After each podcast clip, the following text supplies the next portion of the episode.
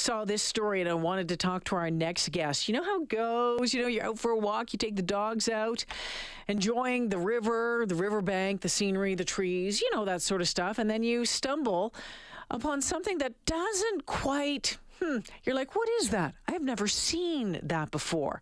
In this case, it turned out to be a mammoth fossil. It happened to our next guest, Stacy Long, joining me this afternoon. Hi, Stacy. Hi there. How you doing today? Great. Yeah, Yourself? good, really good. So take me back to what spring of last year. You were out walking uh, west of Devon. Tell me what happened. Um, I just honestly, I was walking along the bank, um, a, an area that I visited quite often with my dogs. Um, I'd been out there just collecting different rocks for my flower bed, and there was stuff that it looked like it had fallen out of the bank that I had. I just didn't. It didn't look familiar, but it looked odd, and I thought at first it was a piece of um, petrified wood, but rinsed it off a little bit and it looked like something different. so I debated. My, my dogs weren't really interested, but I, I thought, you know what? It looks. I, I just it looked like something unique. So I thought I'm going to take it back. And before I put it in the flower bed, I thought I'd better check and see that it wasn't something important. So Before I put it in the flower bed, and I mean, this is an area where you walked all the time, and you you hadn't noticed anything prior. No, it, well, it, it, there was a really, really heavy rainfall that year, so sometimes it was easy to access that part, and sometimes you couldn't go quite that far. And this time, I was able to, but a lot of the bank had washed away. So I think maybe that's where it came from. I'd assume that's where it came from because it doesn't seem it's too heavy to float. So I'm not sure how it got there. Uh, So when we talk about the size of this, Stacy, and the weight of it, uh, how big is it? How much did it weigh? It, it, that's what confused me. I thought fossils were really heavy, like rock, but this was like bone. So it, it weighed enough that it was a struggle to get it home, but because it, it was just over a meter long. Um, yeah, so I looked ridiculous. My husband for sure thought I was ridiculous and just like, just put it back. But I did. I was determined, and it turned out that it was a good thing to do. But Yeah, so you, you get it home and you, you kind of rinse it off, take a closer look at it. I mean, okay, well, maybe this doesn't go in the flower bed. Um, did you call um, the Royal Alberta Museum right away? Did you let it sit there for a bit? When did you know you thought, oh, okay, I better do something? Well, actually, right away, I sent pictures to the Royal Tyrrell, and I, I wasn't I wasn't aware that they um, deal primarily with like the dinosaur. I mean, I knew that it was a dinosaur museum, but I just thought they might have an idea. And I heard back about one of the things that I had found, but and it was a, a hadrosaur bone. Mm-hmm. Um, but this um, I never heard back on, so I thought, well, it seems so weird because it's so big.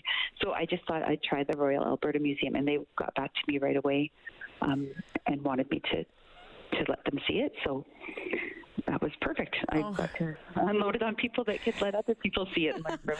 And so they still need to take, um, we know it's a, a mammoth bone like a, is it a, a scapula yeah it's or that's what they believe it is from an adult mammoth but they're trying to figure out which species of mammoth Yes.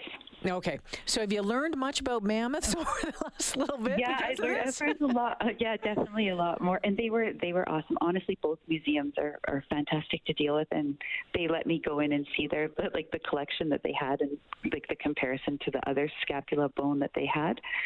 And it was just a really neat learning for me, anyway. So you had said, so you found this mammoth bone. You said you'd found um, something from a hadrosaur before. Yeah, it was. It's about a foot long. It's just a segment of a a dinosaur leg, like tibia bone. Okay. And, Mhm, and, that was that was cool. and then a partial skull from a bison?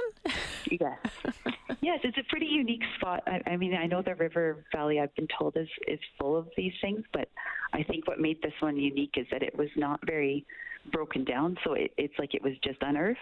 Yeah. Yeah, And I know, I know we're keeping um, kind of the spot quiet because I know that um, you know some of the scientists want to go take a, a closer look at it and, and that sort of thing. But have you been back? Have you do you, do you go back often? Uh, d- I went a lot last summer, um, but this year, in the wintertime, we definitely don't. No, no, no. I guess not.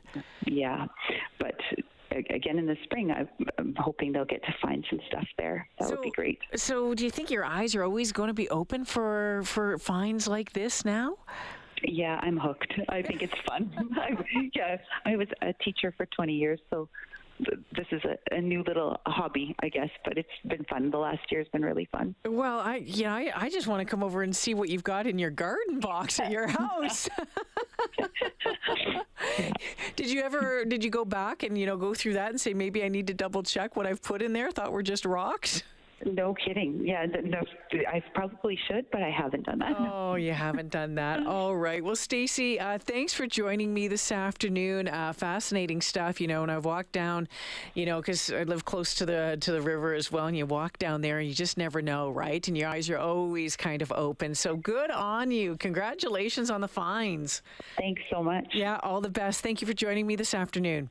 No problem. Take care. Yeah, you betcha. Stacy Long uh, found a, an actual mammoth fossil. So, again, from the Ice Age, uh, they believe a, a, scapula from an adult mammoth. So, one of the paleontologists uh, from the Royal Alberta Museum says the bone. Um, uh, you know, the, the shoulder blade, you know, that whole thing. They believe it's between 10 to 14,000 years old. It's been added to the museum's research and reference collection. As mentioned, uh, Stacy also found a partial skull believed to be from. Um, a bison from around the same area. They say they're going to be doing more research into it and try to find that sort of stuff. Now, we know that Alberta apparently had two kinds of mammoths during the Ice Age. Um, so, yeah, there's, there's two. Uh, there's also the mastodons. Um, they lived in the area as well. So they're just trying to figure it all out right now. So one of the things is to keep in mind, my friends, if you're like Stacy and you've been out and you spot something, you go, okay, that's kind of odd. Maybe I should take a look at that. By law, you're not allowed to dig for fossils if you find any. You need to have a permit for that. But because it was just there on the surface, if you find something on the surface, you're allowed to collect it, collect it and take it home. Um, but of course, the prefer- preference is, is that you get a hold of the Royal Tyrrell or the, the Royal Alberta Museum and let us know, let them know what you found and go, go from there right? Uh, if you find a fossil, again, the Royal Alberta Museum.ca or the Royal Tyrrell Tyrrell Museum of Paleontology.